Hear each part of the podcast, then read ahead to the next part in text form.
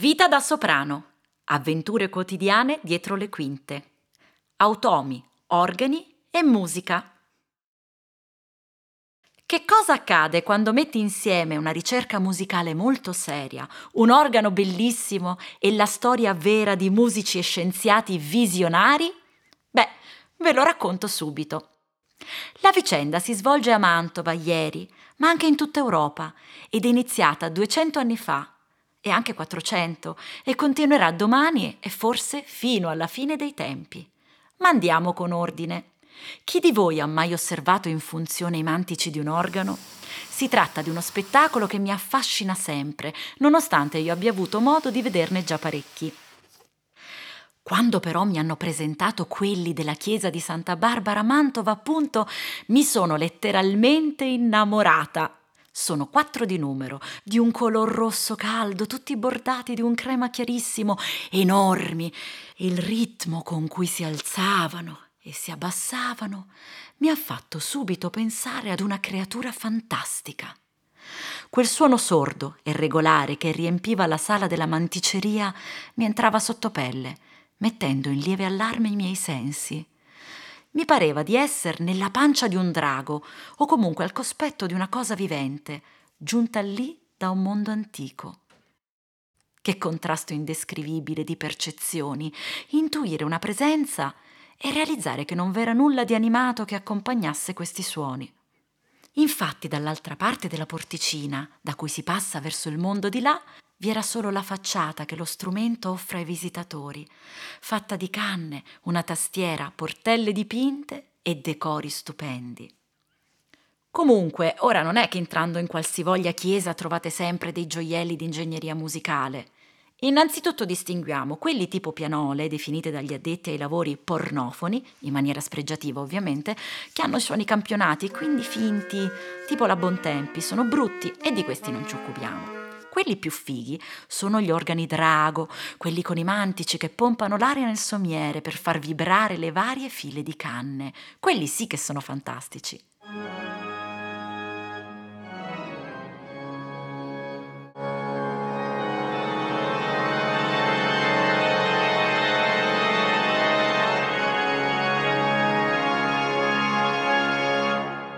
Torniamo a Mantova.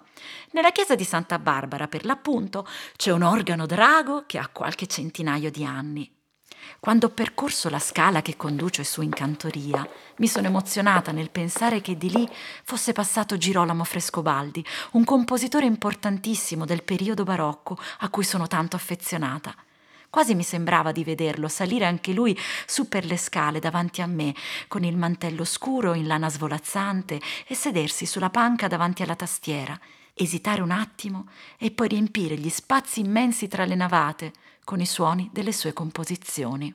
Il luogo che stavo percorrendo era carico di storia e sono rimasta senza fiato cercando di intuire gli echi silenziosi che da più di 400 anni ormai e con stili diversi riempiono e saturano ogni angolo dell'edificio.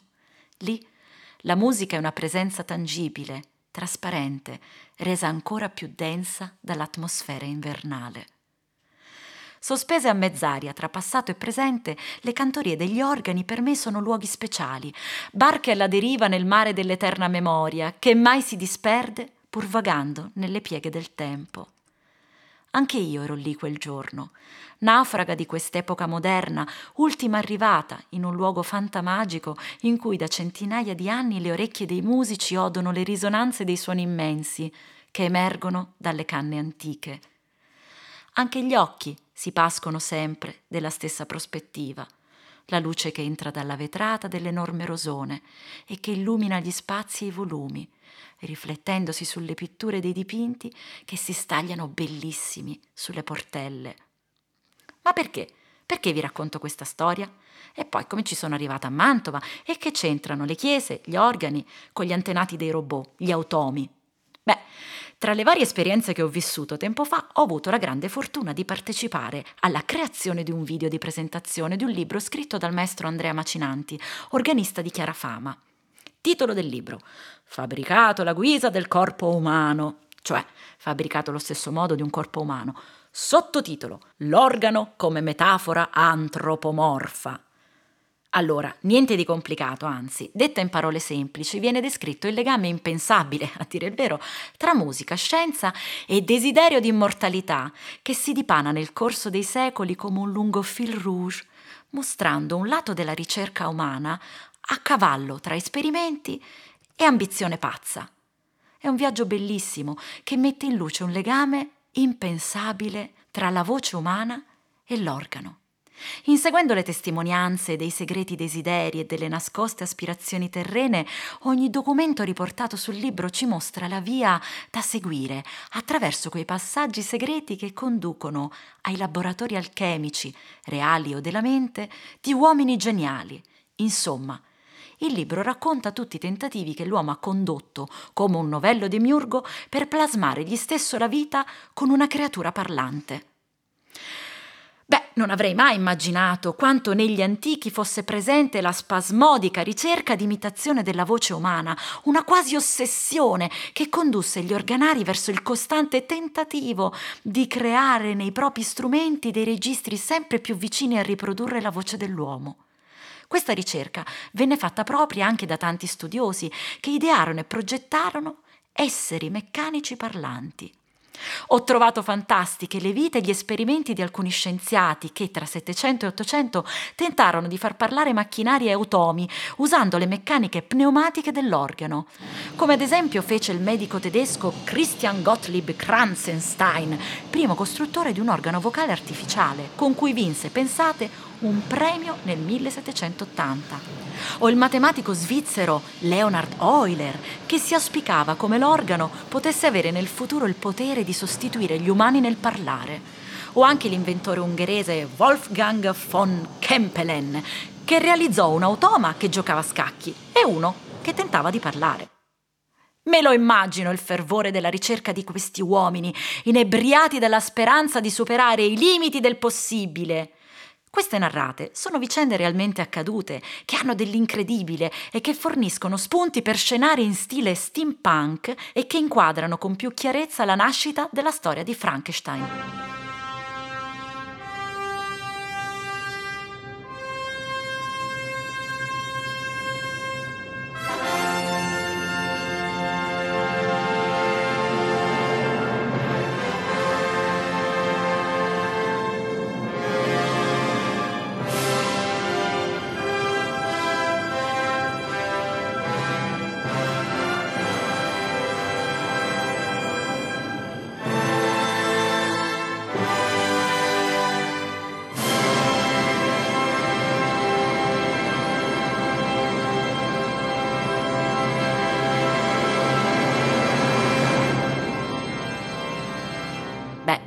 Che dire?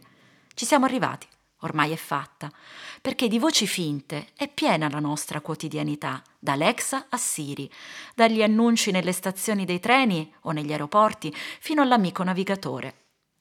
Converrete con me però che, nonostante tutto, in queste parole dalla dizione perfetta e senza accenti emerge con forza la mancanza di qualcosa, di un pezzo di verità.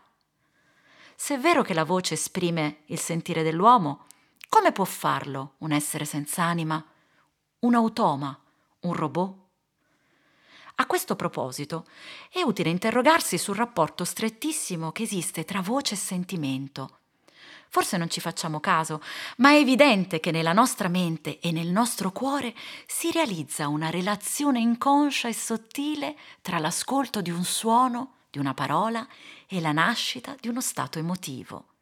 E come lo dici che mi fa capire cosa pensi. Quindi, solo connettendoci a livello emozionale possiamo veramente comunicare non solo un testo, ma tutto quello che questo testo sottointende. Il suono e l'emozione, in effetti, sono concetti indissolubilmente intrecciati ed è per questo che fabbricare una creatura parlante equivarrebbe ad essere dei veri creatori di vita dall'organo drago a mantici fino al computer più sofisticato, plasmare una creatura, un golem ubbidiente, è comunque un obiettivo che viene inseguito ancora oggi. Basti pensare al continuo perfezionamento delle intelligenze artificiali o degli automi robotizzati. Mi chiedo, ma si fermeranno mai? Sembra quasi che l'uomo non si voglia rassegnare ad essere parte del tutto, in armonia con madre natura, volendo invece per forza essere il padrone assoluto del tutto. Per fortuna, il confine tra uomo e macchina resta ancora invalicabile e mi conforta sapere che anche se volessero, per i prossimi secoli il lavoro del cantante è salvo e manterremo il fortino per un bel pezzo. Non ce la faranno mai a sostituire un cantante perché il canto e la voce sono dell'uomo. L'esperienza a Santa Barbara è stata meravigliosa e mi ha aperto porte di conoscenza che non dimenticherò mai. Dopo tre ore intense di lavoro siamo usciti dalla pancia del drago più felici e soddisfatti di aver raccontato una storia così incredibile. Ah, poiché le riprese sono state fatte a gennaio con 5 gradi, ringrazio di cuore la pazienza di Filippo e anche la mia fida tripla canottiera di lana a maniche lunghe che sempre mi salva da morte certa per assideramento.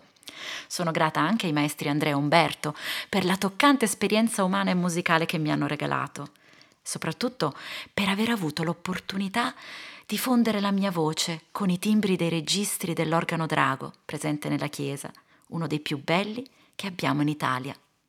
Ebbene vi chiedo, dopo aver conosciuto questo aspetto tanto curioso quanto fantastico della storia umana, entrando in una chiesa da fedeli o da turisti, riuscirete a guardare un organo, quando non è una pianola ovviamente, con gli stessi occhi distratti? Io no, perlomeno non ci riesco più. Alla prossima!